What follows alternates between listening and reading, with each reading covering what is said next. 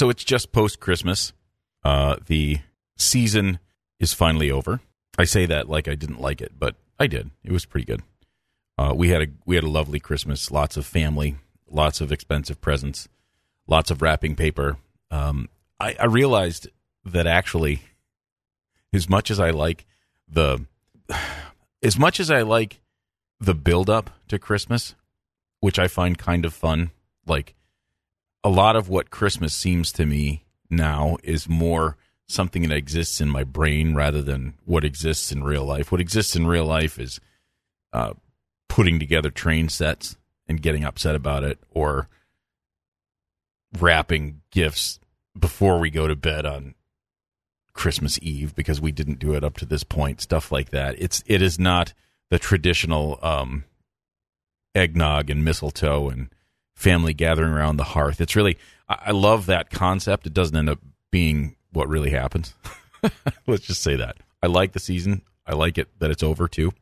Uh, I guess that change is okay to me, but I wanted to let everyone know that I got a lot of really nice response to the last episode where I started, I talked a little bit about Stoicism and I talked a little bit about being in treatment.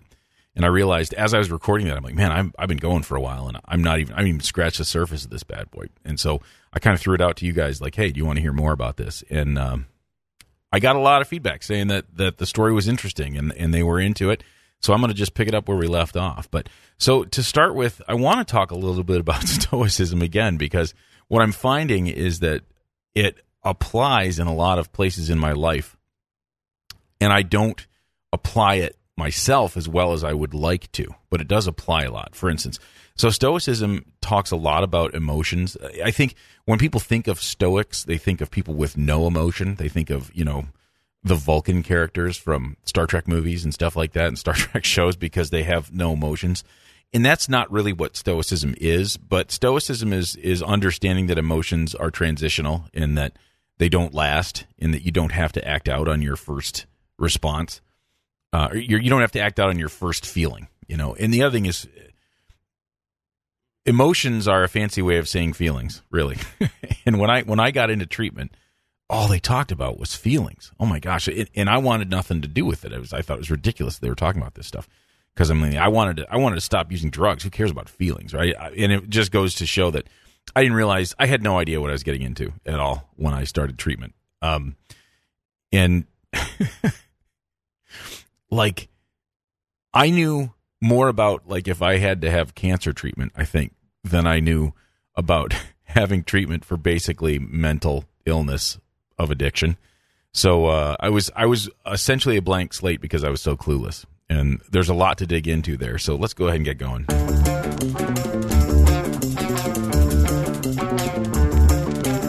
Alan Mead is a dentist with too much time on his hands and too much recording equipment in his basement. Armed with an obsession to bring entertaining and informative content to the dental world in a way that's never been done before, I give you the Alan Mead Experience. All right, so before I get going, I want to thank the people who bring this show to you. That is Premier Dental Products, inspired solutions for daily dentistry. I had a great Premier story uh, last Friday, so that was the Friday before Christmas. I went in and I saw an emergency patient. Classic thing. A dude I should have worked in on Thursday to open his tooth up, and, and I I put him on some I put him on a steroid actually. I put him on a Medrol dose pack thinking, yeah, this will fix it. And it didn't. Nice guy, really sweet guy. He wanted to do the right thing and I put him off. I, I did I did the thing that was easier rather than working him into my schedule because I didn't want to I didn't want to hear about it from my team being upset that I worked him in. So I ended up going in on a Friday. And I opened his tooth up. Everything went well, but I needed I needed to build this tooth up pretty bad. And if you've ever worked without an assistant, when you're used to working with an assistant, uh, bonding stuff is is not easy. You know, isolating all that stuff. I, it was it was cool, but what I realized is I have several, I have a ton of instruments in my setup right now. My setups are completely they're they are the accumulated flotsam of basically years of trying and and. essentially losing or trying and, and dumping instruments. Um, I've come across a set of instruments that I won't do without anymore. They're called the Slix instruments. They're from Premier Dental. They're composite instruments. They come in all the shapes that you want, uh, the skinny and proximal carvers. But actually, I don't need a, I don't, I basically need an acorn shape and like a little teeny tiny blunt finger shape. I don't need very much shape wise. I'm trying really hard to simplify my, my, uh, setups because they're crazy. I have way too many instruments in them. And this is, this is all my doing, by the way. If I had any, if I had any leadership skills, I'd, I'd figure this out myself. And that's what I'm hoping to do. That was one of my, one of my New Year's resolutions, right? But I came to realize that I really like these Slix instruments. For one thing, the handles are nice and fat, but they're soft and, and grippy, but they're rubberized. They're not gross or anything like that. They feel great. Uh, they're bright purple, so you can't miss them amongst other instruments. Uh, and they, I love the, I love the nonstick surface. They're great. They're really good instruments. You should check them out. Uh, they're called Slix, S L I X. I've talked about them before, but I basically want like five instruments in my, in my, my normal pack. And I think I can probably do that. Uh, I'm going to pick a couple Slix composite instruments, uh, Mirror and Explorer, and probably a Perio Probe. So I'm thinking that's what I need because I was trying to do this myself, and it did not help that I had a freaking million instruments out. On, it was, it was, it got done, but it wasn't pretty. I'm just going to say that right now. So go check out the Slix composite instruments from Premier Dental, inspired solutions for daily dentistry. So Stoicism talks a lot about emotions, interestingly, and it's not that we don't have emotion. It's that we're not controlled by emotion, or, you know, or, or the goal is to not be controlled by emotion. So when I got into treatment, I, I will tell you, I think I, I ended kind of as I cruised into Grand Rapids into this treatment center.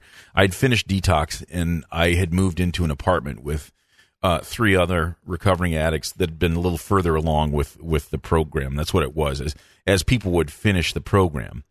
Uh, it was it was essentially it was it was interesting. It was in, it was it was not an uh, it was not in a hospital. Like, we lived in apartments, like I said, so it was considered an intensive outpatient. If you've ever if you have any familiarity, so it's technically outpatient, except that they owned they owned the uh, apartments we lived in. So it was a little bit more controlled than that, and we were supposed to get most of our recovery from the actual community that we lived in. And this was really interesting because they wanted us to live amongst our peers. They wanted us, we had a lot of requirements. We were required, like I said, to go to one twelve-step meeting a day. And you were kind of expected to do stuff with other people in the in the community. Now, there were plenty of people in the community that lived in Grand Rapids. And so, like, their families and their house and stuff were, you know, within driving distance. I was two and a half hours away from home. So it's not like I was taken off to, and you were not allowed to go home. You were not allowed to go and see your family. Every interaction outside of the treatment center was controlled. That sounds way worse maybe than it is. Like, but part of it is that they wanted to make sure that you didn't come into a treatment center on a roll. Like, the story is, people didn't come in because they'd make excellent choices. You know, people like me, I was a mess, and my, you know, basically, I had one speed. I had two speeds. I was either using or getting more to use because I didn't have any. That was it when I was out. So they know this. They understood this. They would set up, like I talked about before, they set up the buddy system where you were, you were at least for the first week and and maybe longer, depending on the person, you were required to be around someone from the community at all times, someone else in the treatment center. It was interesting because a lot of the treatment happened with your interaction with other people that were in treatment at the time, which is kind of funny because they can't control what kind of freak show people that were in there. Like, one of my roommates was a surgeon. He was a physician. And um, if you met him, you wouldn't have believed he could have made it through medical school, much less high school. Like, this guy, this guy was a mess. And he was, he would, not only was he a mess, but he would consistently make poor, poor, poor decisions. This is a guy who at one point, he was uh, given a chance to go back home on a pass. Let me, I'll dig into this in a second, but basically you had to get permission to do everything. You could have um, different kinds of passes. So you could have um, church and a meal pass you could get any time. These, this was basically for people who had um, had relatives close by. So you could basically, you could get a pass for that if the if the community awarded you the pass. You could go to church and then have dinner afterwards with your family on Sunday. So that was one pass. They did, interestingly, they did want you to go to one uh, service. They wanted you to go to church once a week, which is really funny because this is where people who are, are um, very anti-religion would get hung up about it. You know, like, they're forcing religion on you. And, and I mean, in some ways, uh, I would just, I would go with whoever w- was local and knew, you know, I went to, a lot of times you'd go to like a Saturday evening service and then there was a meeting afterwards. So you could kind of knock out both things at once. And it was a social thing. After that, we'd a lot of times go out for dinner or something like that. Um, so it was not a big deal. Part of it is that a lot of people bristle at the idea of being told they need to go to church. And what I, what I came to realize is that as soon as you started to bristle at someone telling you what to do, you needed to lean into that. You need to decide, not only am I going to do what they're telling me I need to do, I'm going to do it kind of with a smile on my face. I'm going to do it well. I'm not going to, because I hadn't been making good decisions for myself at all. Um, I, I left to my own devices. I was, I was pretty much, I had a track record of making terrible decisions. That's not, you know, overall life decisions or anything like that. It's just like when I was using, when I was in active addiction, I was, I, I couldn't be counted on to, to make a good, healthy decision for myself. So when I said, okay, I'm going to go to this treatment center and I'm going to do what they tell me to do, as soon as you would bristle at something like that, you, you'd come to realize, okay, this is just one more thing. I'm going to do what they tell me to do because I'm going to do it right. You know, if I got to be here, I might as well do it. Now, I wasn't forced to be there. Although, interestingly, when I came into the treatment center, the the guy who ran the treatment center, his name was Doctor Tom Haynes. He was a he was actually a recovering person himself. He was a big he's he was a three hundred pounder or more, probably six five, big fat dude. Um, and he was he was the guy, he could look at you across the room and you would wilt. You know, he had one of these really mean, nasty. And he was he was running this treatment center. He was doing really well for himself. Um, it turns out he you know. He's a recovering person, so he had a bunch of his own trials and tribulations himself. But the treatment center at the time I was there was really top-notch. It was the best place. But he handed me the phone the day I sat down and met him, where I was I was like still probably high at that point. You know, like I'd just gotten out of detox. I was a mess. They're telling me, his his salespeople were telling my my parents it would be six six weeks max. No one got out of there in six weeks. Shoot, it was six weeks before they had a diagnosis, for crying out. It was ridiculous. Everyone was there for at least four months. I was there for four and a half months. I was probably there for the shortest time of anyone I knew there. So, I mean, it was a long process. This was the way this worked. I kind of described it last last episode. Oh, yeah, by the way, if, if this is the first episode of the Alan Mead Experience you're listening to, do yourself a favor, go listen to some other ones. And actually, even if, if you didn't hear the one, part one of this version, go back and listen to part one because it's not going to make any sense. I literally picked up where I left off. Um. So I knew I ended up being there for a while, but he also had me call what's in Michigan called the Health Professionals Recovery Program. And I did not know that I was turning myself in. He did not tell me that's what I was doing. I just did what he did because he was scary and he handed me the phone. And I, and so basically I signed myself up to be on contract for, for, you know, three, four years, three years it ended up being for me. I didn't know that. Basically, I turned myself in, and then they let him do the treatment, and then we set the contract up after I left. So the bottom line is, like, I, I'm sure that what he did was super illegal. Like, you can't make someone turn themselves in like that, especially since I, I didn't – the one thing I did not have is any criminal charges against me. It's not like I couldn't have had multiple times, but I didn't have anything. I had no legal problems coming into this deal. But he basically – he turned me in. He he didn't turn me in. He handed me the phone and had me turn me in. I didn't know I was turning myself in. Uh, there's a part of me that wants to be resentful about that, but just looking back for how, how things turned out and how well everything went, I have no complaints. But a lot of this stuff is like you kind of have to trust that not only do they have, you know, your best interest in mind, that they're gonna they're gonna do the right thing. So I turned myself in the same day that I pretty much accepted to be in treatment and all that stuff. And I had just literally gotten out of detox. So I land in this apartment. I'll go. Uh, the community runs in a way that I've, I'm sort of all over the place. Sorry about this. So you can, you'd get this, you could get passes. If you've been there after, I think after four weeks, you could get a pass. Like in, in your passes would be, you could get a weekend pass. You get two different kinds of passes per month. So once a month, you could get like a weekend pass where you went home for the whole weekend to spend time with your family and all this stuff. And you could get a day pass where you, you get one overnight. So you'd like leave on a Friday and you'd have to come back Saturday afternoon or something like that. Uh, and again, these passes depend on where you lived. Most of the people that were in this treatment center were within a few hours. You know, Metro Detroit was well represented. Grand Rapids was well represented. Um, but I mean, if you were, if you were hours and hours away, this wouldn't work as well, but most of them weren't. So you could get a, a day pass or you could get a weekend pass. every other weekend if everything was going well. Now, if you screwed up while you were in treatment, which is to say, you there's so many ways you could screw up. Oh my gosh, it's crazy. Basically, I mean, there's there's just rules everywhere, everywhere. Um, I was a guy who had been known to write fraudulent scripts for people and pick them up myself. That was one of my moves, one of my many moves. Um, I was not allowed to go into a store of any sort, particularly not a pharmacy uh, of any sort alone. I was basically the entire time that I was in treatment, I was not allowed. That was one of the rules that was on me. I uh, I got in trouble, actually. Probation, P. There was little P and big P. Uh, little P was was um, smaller things. Big P was relapsing. Big P was, you know, being gone without, you know, telling anyone. Big P was the big stuff. I actually got, me, the guy who follows all the rules, I got in trouble because I got caught by my wife my first break home using nose spray. If anyone's ever used that Sinex nose spray.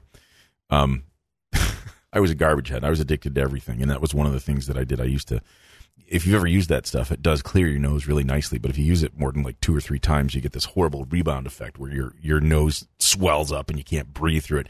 Honestly, they must sell a lot of this stuff because it's always on the shelves. It's a it's a horrible habit to get into, um, and I had, I mean, just like everything else, I had no control, so I used this stuff constantly, but you're not allowed to use that in treatment. I mean, technically it's not addictive. It's not like you're going to mainline the stuff or go out on a three day bender from it, but I wasn't allowed to. And I, and my wife walked in when I was, I, my folks had some and I used it at their house and oh my gosh, it was ugly. It was really ugly. So I, I was put on probation for, for using nose spray. I mean, if you wanted to have like street cred in treatment, nose spray is like literally the, the wussiest thing you could do. You know, it's not, it's not like I was out getting hookers and blow here. We're talking nose spray. But that was where I got in trouble. But there were all these rules you had to follow. And you had to have a meeting a day. And you had to show up at your appointments. And you, you weren't really supposed to go off alone very much. And if you were alone, you were supposed to tell everyone where you were. Towards the end of my treatment, like I would I would find myself going, driving over to East Grand Rapids to a Starbucks kind of early in the morning and getting a cup of coffee and reading and stuff. Because I kind of wanted a little bit of time away from the community. And I think that it's really funny. What happened was this was sort of a cool place I found, and then a, some of my roommates decided they liked it too. So, so this became this ritual that I that I started to try and get away and be by myself for a little while. Became a group thing, just like everything in treatment did. Like we all joined the same gym. We all it was just like this this block of sick people trying to get better, doing stuff together all the time. I have no regrets on that end. It was just like, but it was. It was such a, it was such a change from what life was like before that, where I was in running, you know, quote unquote, running my own practice. Anyhow, but coming back to the fact that that like I didn't understand anything about feelings and emotions and all this stuff, I didn't realize that addiction had anything to do with that. I just felt like, look, you know, I uh, I like to use drugs, and I'm I'm here to stop. Here's the thing, but and I remember. V- Very vividly, like, look, I don't have any, you know, childhood trauma issues I have to get through. I don't have any issues. I just like to do dope, you know. I just, I just don't handle stress very well. And in some ways, that's kind of true. Like, I grew up in a very idyllic family. We still, you know, my family's still all close. We do that kind of stuff I didn't have. I think dental school probably wrecked me, and it's not because dental school was any worse for me than it was for anyone else. I just... I just never had the I never had the coping skills to to not get sort of damaged by the experience at dental school. So I'm pretty sure that's where it came. But I, you know, going into practicing dentistry without really knowing what I was doing, and you know, I just didn't handle stress well. But the other thing is, to some extent, there are some people who are just, you know, once they start using, they're going to keep using because they really like getting high. I'm convinced I was one of those people. Um, so when I dug in on therapy, there wasn't that much to dig into. You know, like I didn't I didn't have, you know. I didn't start using when I was fourteen. I didn't start. It was, I didn't have a lot of that stuff. But the one thing that we all had in common, whether you did it, we didn't handle our emotions well. Like, and I still, I still struggle with that sometimes. But like when things happened to me, I had one reaction. You know, good, bad, or otherwise, I was going to use. After a while, once you get past the, you know, the original, you know, fascination with with drugs and alcohol, it just becomes your your your default. That's where you go. And that was my problem. But once you're using, you no longer recognize emotions. In fact, I'm not sure I ever recognized emotions. Like, like part of emotion, understanding emotions is stepping back far enough to understand that something that that you're feeling angry about something, rather than just staying in it and being angry. You're like, wow, I'm actually, this is an emotion that's coming from my body due to this, and I can let this go. I can, I don't have to react in this way. That is, that is foreign to me and to a lot of people. And that's okay. I mean, it's, it's something that we learned about. But when I was first in treatment, people, all they talked about is, what are you going to do with emotions? What are you going to do with, and I, I'm like, what are you talking about? I don't have, I don't have, I don't have a problem with feelings. I don't have all this stuff. This is crazy. I just want to stop using. When I didn't realize that pretty much my entire life is wrapped up in how I handle feelings, you know, and like, that's such a soft science kind of thing, considering, you know, we went to dental school and it was all hard sciences and all, you know, all judgment and all like being judged harshly and, you know, this is good and this is bad and moral choices and all this stuff. like, like just being able to take a look at your feelings and going, okay, yep, I am feeling this way. I'm going to just feel this way for a little while and then I'm going to let it go because it's it's not helping to feel this way any longer. That's such a soft science, but it's it literally is the difference between living well and not living well. I'm I'm convinced of it. So once I realized that that treatment was going to help me this way, and I don't know that I actually like woke up one morning and said, "Hey, I'm going to be able to understand why my feelings are this way." Or I'm going to be able to. It wasn't like that. It's just you got practice at doing it around in a safe place. You got practice at at digging into feelings and understanding why you'd feel one way or the other and how to handle it. You got some practice being around other people that were doing it. Probably the best experience ever. This is so funny. Dentists are famous for this. We can always see when someone else is having a hard time with their team member. You know, like if they've got someone, it's, it's the classic thing. You know, we all talk about, oh, need to fire her. She needs to be fired. You know, she needs to be fired. And I can't believe you didn't fire her earlier. Fire, fire quickly and, and uh, hire slowly, which is probably good stuff. However, that is, everyone has to admit that it's easy to say that. It's a lot harder to do that. In other words, there wouldn't be the need for all the, all the coaches and gurus out there if, if managing people were really as easy as just understanding when to hire and fire. You know, you have personal relationships with these people, whether you like it or not. And, And even though they might not be good team players, you you do have a relationship with them that's kind of uncomfortable. Some people are probably much easier and and, and more detached from it than others. I'm someone who's who has a hard time detaching from that, so I might need more help than others. But it always sounds easy, and it's always easy for me to point at your practice with that kind of a problem. But me looking at my own situation is always harder. And anyone who thinks it's otherwise is fooling themselves, because we are all a giant bag of feelings and meat, basically. You know, it's, it's that's all we are, kind of constantly, you know, we're we're taking in the world and reacting to how we're feeling. It's it's crazy, but true. In any case, what treatment was was about a four and a half month, you know, chance to experience feelings in a safe place and talk about them and, and learn to let them go and learn to recognize them in other people, so you can sort of start to realize that you can recognize them in yourself, uh, which I cannot say, I, I honestly, it's really funny. These twelve-step groups, and frankly, just living in a community like this is an opportunity that I had early on. I was thirty years old when I did this, so this is a long time ago. Um, so I got to learn this stuff pretty early on, and I got to learn this stuff in a concentrated situation where I wasn't trying to run the practice. I wasn't trying. I mean, I literally was was detached from dentistry completely. It was the first time in forever that I hadn't gone to the Chicago Midwinter, because I was in treatment in January through May of two thousand two. So I missed, and, and I was kind of, I was not in contact with a lot of my friends. I just, I didn't tell many people what was going on. And here's what happened in my practice. Everyone's wondering, what did you do with your practice? Well, here's the thing. My dad, uh, who has his own practice, had his own practice, uh, a big practice in Midland, Michigan, where I live, uh, went in two days a week and would work my practice like a dog for two days a week. And he would run my, run my team ragged and, and run them hard and make sure that the practice was still going. It may not have been pretty, but it was, it was up and running. And, um, he, I mean, he, he basically saved my practice. The practice would not have been there. You can't, you can't not work in a practice for four months, four and a half months. You know, you got to have someone there. Like I said, we, we may not have been, it may not have been running like a, a fine tuned machine, but he was right in there getting the job done. So, it, so there was something there for me to come back to. And I remember very vividly, the fact was, I don't know if they if they said it explicitly while I was in treatment, but you are basically not a doctor when you're in treatment. You're not a dentist. You're not who you, you are a recovering person. And job number one is to work on your recovery and let the world go by, which is very unrealistic for a lot of people. But as my dad would tell you, I took to it quite nicely. I uh, I sort of took this little safe place, and I, I did. I sort of worked on myself, and and I will tell you, my team was not particularly happy with me for the fact that I didn't let them know anything what was going on. Dad didn't really know what was going on with me. There was there was a part of them and a part of my dad that wasn't sure I was going to be coming back as a dentist, like, ever, because I never mentioned, like, oh, I'm really ready to get back to practicing, and all that. I never I never told them anything. It was like it was. It was a break, but I'd only been out for four years. You know, I hadn't, it's not like I've been working for twenty-five years. I mean, I'd only been out for four years, but it was this break that I took and learned, learned how to handle, you know, my feelings and emotions, and learn how to stop using dope, and learn how to live a, a different way and all this stuff.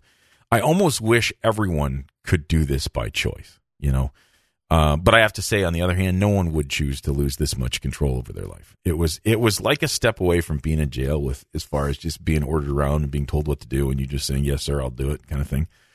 Um, but it was it was maybe in a healthier, and there were times in treatment where it was fun, because we learned how to, like, you know, interact with other people without there being drugs and alcohol on the scene. And so we would, you know, we had a group of guys that hung out and went to meetings together, and, and, and we'd laugh together. We, we, I mean, there were Friday nights we'd go to this restaurant in Grand Rapids called Brand's, Brand's Steakhouse. It's still there.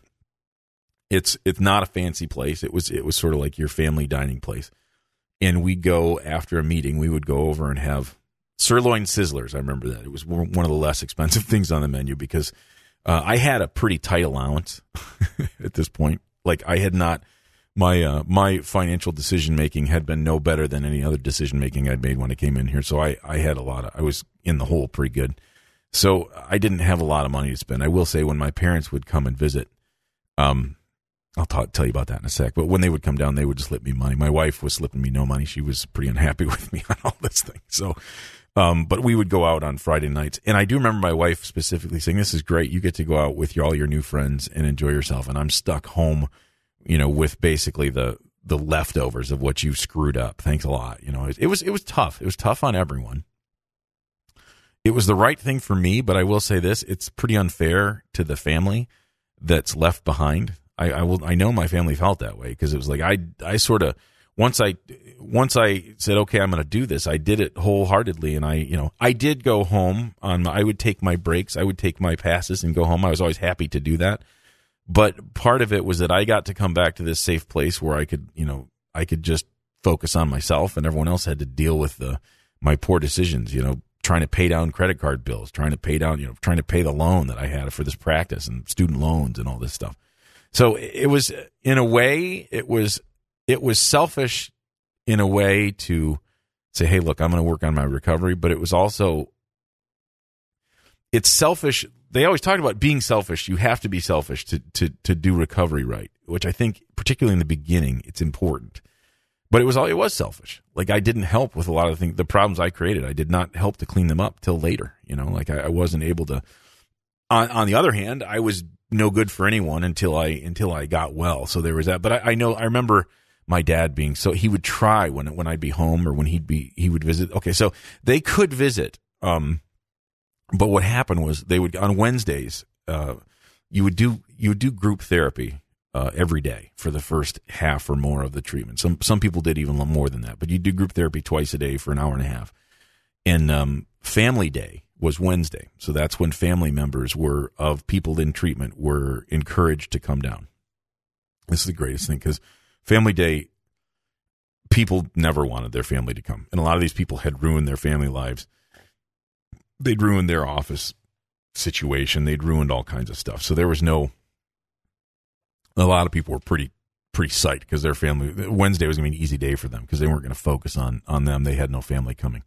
And if a family member decided to come and show up, they had to spend time helping the family member. And, and so if you had people coming on family day, you knew that you were going to get some pretty serious fire focused on you. Therapy, therapy sounds great. Group therapy isn't it? Group therapy was essentially,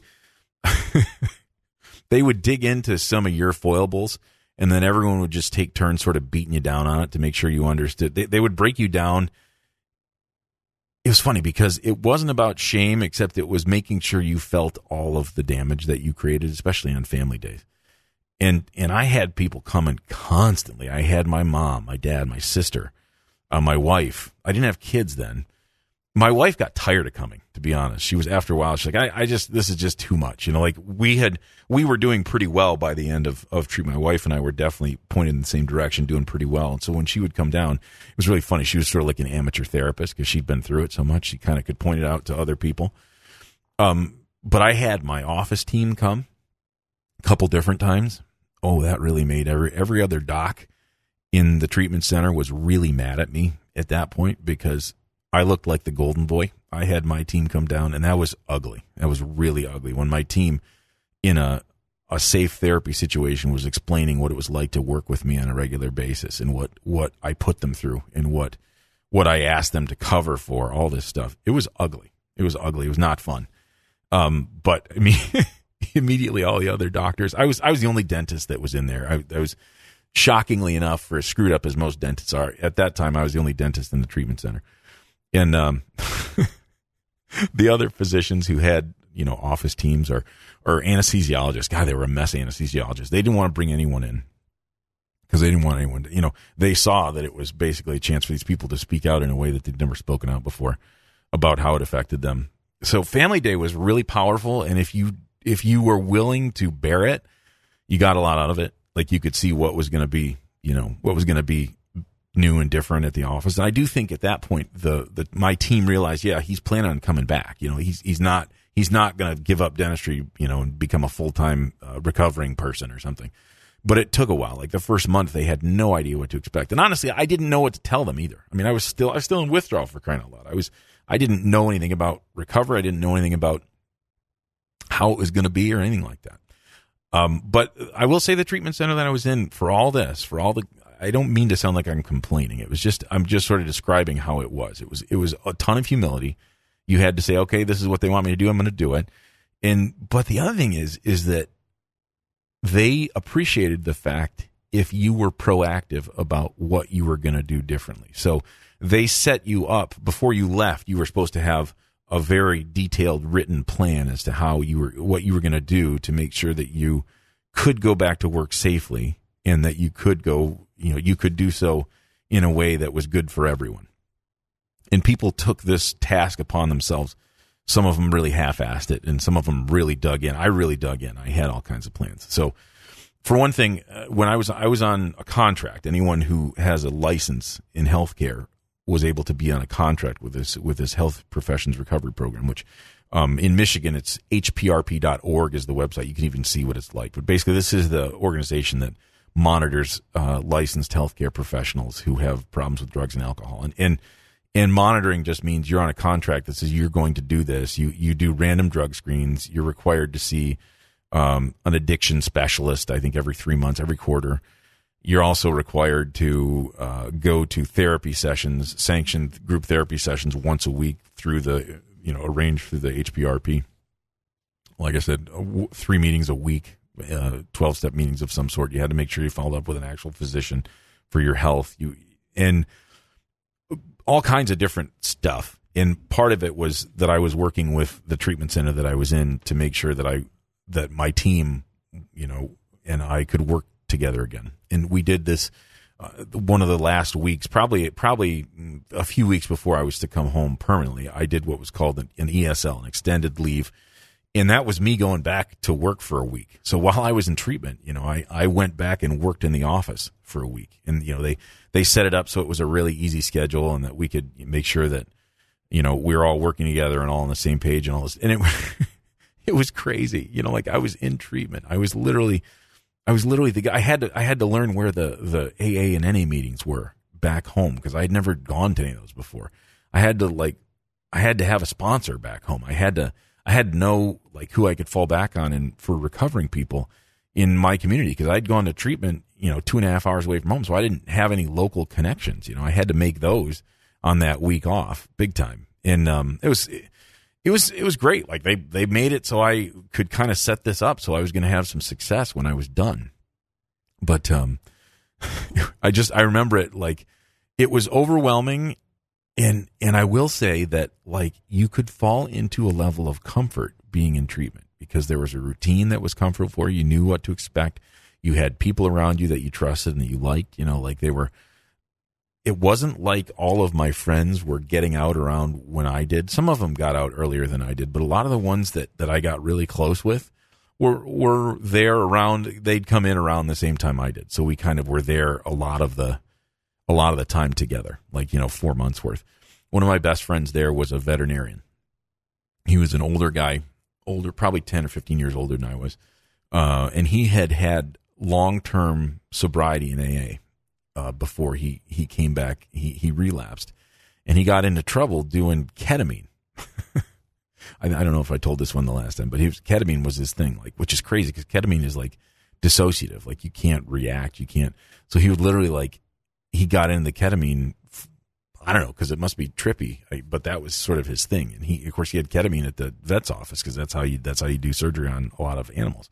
So that was his thing, you know. So even though he had like eighteen years sober in A A, he went back to it with ketamine. So he was sort of he was sort of our oracle because he knew how to he knew how A A worked, he knew how recovery worked. You know, I was brand new, I'd never done any of this. So he was he was one of the guys that that I looked to. There's another guy who was a pharmacist.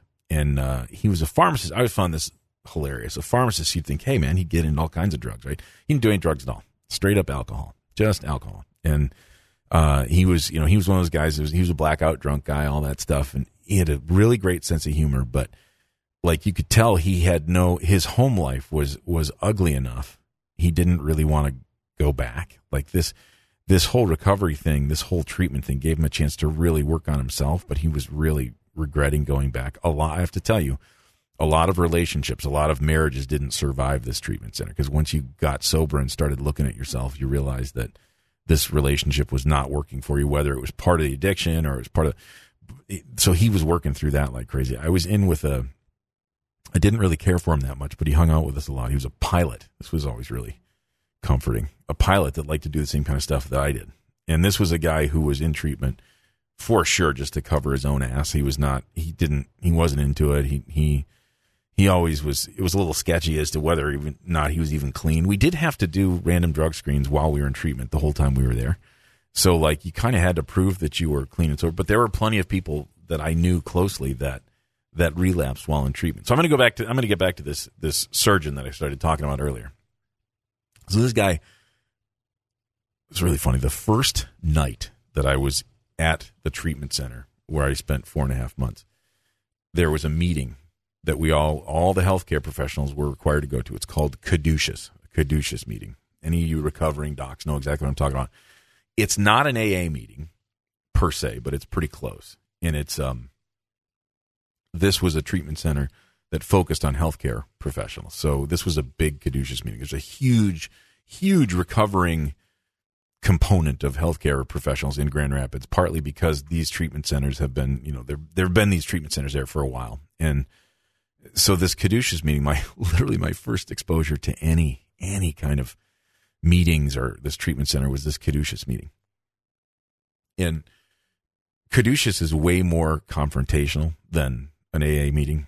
Like, basically, it's a bunch of docs looking out for each other and talking about how their recovery's been affected in the last week. And a lot of these docs never missed a Caduceus meeting. Literally, they never missed it. Even even though they had twenty-some years clean and sober, they never missed one of these meetings. So my very first Caduceus meeting, a nurse who had had some clean time came in, and she was actually, it's interesting, she wasn't in treatment at the time. She came in, and a bunch of her nursing friends called her out. Like, you basically, you go around, and the Caduceus meeting was, it was huge, like sixty people. And um, you'd go around and you'd say your name, your profession. You'd, you know, say that you were an addict, and you'd, you'd talk about what kind of stuff you've been going on this week. And if you needed any more time than just saying everything's good, thanks, thanks for having me, you know, you'd say, I'm, and I'm going to need a little time. And so sometimes when you need a little time, it was because I went in there one time, the very first time that I spoke, I told my story uh, at a dental meeting. I, I actually drove back to, to Grand Rapids to get everyone's opinion on if they thought it was a good idea, which was sort of funny because a lot of them didn't think it was a good idea. But, and I did it, and it worked out great. But Uh, this was, that was like five years after I'd been out of the, the program. Like I went back and got these guys' opinions, which was interesting. Um, so my first night, literally my first night in treatment, I went to this Caduceus meeting, and this woman who'd been using, who, you know, had supposedly been clean for a long time, got called out by a bunch of her nurse friends, and they, they essentially put her in the hot seat and bashed her head in verbally. It was, uh, and I thought the first, very first meeting I'd ever gone to, I thought, oh my God, this is what I've gotten myself into. What am I going to do? You know, these Caduceus meetings could get very confrontational, and they ended up breaking her down and getting her to go back into treatment because she'd relapsed and all this stuff. And I remember this guy that had literally come in like the day before I had, or the weekend before I had. He's a surgeon. He he uh, he stood up for her. He he literally knew nothing. It was his also his first Caduceus meeting, and he stood up for her. He defended her because she was, I don't know, because he's sort of dumb and she was cute, and he thought he was going to get in her good grace. It was in bunch in front of like sixty long-term clean time, really smart guys. He he defended her. He told her he thinks she's doing okay or whatever. Oh my gosh, they just jumped him, and and that was that was him the whole time I was there. He would always, if there was something that could be said that was really dumb, he was going to say it. You knew he would. Oh, and he was a mess. He was a big he's a big cocaine guy. He was he was a financial nightmare. Um, he was divorced. No, no, no, no, no. He wasn't divorced. He was widowed, and he had spent, you know, hundreds of thousands of dollars with his wife a few years before doing in vitro fertilization uh, because they couldn't have kids. And they finally had this, this son, and the whole time he'd been just a complete mess, just totally into cocaine. Like you, a lot of times think of the guys into cocaine are the ones that are really high functioning, and they just, they're like, you know, fast cars and, and, you know, doing this amazing surgery and then going on a coke bender. This was the exact opposite. This guy was an absolute sad sack, but yet cocaine was his thing. He had this son that was being taken care of by his girlfriend, who literally he just essentially disappointed on a, on a weekly basis. And you know that you could just tell that she was only with him because she felt horrible for his child. It was, it was a nightmare. Just, it was just a nightmare. And I lived with this guy in, uh, in the treatment center for four months, and he never, he never could string three sentences together that, that were like authentic. He just basically, he lived his life lying to everyone, and, and he relapsed like twice while I was in treatment. One time he relapsed. This was great. I was his buddy to go home for, it was like Easter, I think, or something like that. I was to go home with him, and we were going to have Easter dinner. We, it was a one day thing. We drove early, drove to Detroit from Grand Rapids early in the morning. We drove back in the evening, and, um, I don't remember leaving him. I don't remember him being out of my sight like the whole time that I was there, but apparently he'd made some kind of contact with his drug dealer and had drugs on him while, while, oh God, it's a nightmare. I didn't find out about this till after the fact. I almost killed him. I'm like, oh my God, I can't believe you. In any case. So like it was crazy. Being in treatment was crazy because all these people that are all like, these strong personalities. It's not like these were normal folks. A lot of these folks were really high end, you know, like making tons of money, highly educated, all this stuff. And they, and a lot of them were unlike me, where they were just broken down, and I was sort of broken down and ready to, ready to give it up. A lot of these people didn't think there was a problem at all. And so you'd watch these people just fight it and fight it and fight it. You know, they'd come in and they'd say, well, I got, I'll do what I have to do, but they never actually owned any of it. And they just, they just said whatever we wanted to hear. And it was so frustrating to me because for me, I was like, look, I don't need to do that anymore. Like I'm here. I actually get a chance to like, to, so in a way it's horrible, but I was like, I was like the Captain America of recovering people. Cause I hit the ground running. I, I really, apparently I wanted it. I didn't even know I wanted it, and I wanted it. Right. But it's so rare. Typically most people don't want to give up their lifestyle or whatever. I don't know. In, in a way I lucked out that way. I lucked out because of my situation, and that I realized that I didn't have to keep doing that. It's pretty awesome, but apparently it's also pretty rare. It just doesn't happen very often. Um, so, so I, I finished up, like I said, I finished up at, uh, no, it was basically, I'd been there for almost five months. It was four and a half months. And, um, literally like a whole winter basically went by from early January to, to coming home. And, uh, I mean, I look back and it was, I kind of can't even believe I can remember it because it was so long ago, but it was, for me, it was a good experience. I'm glad I had the experience. I wouldn't want to relive it.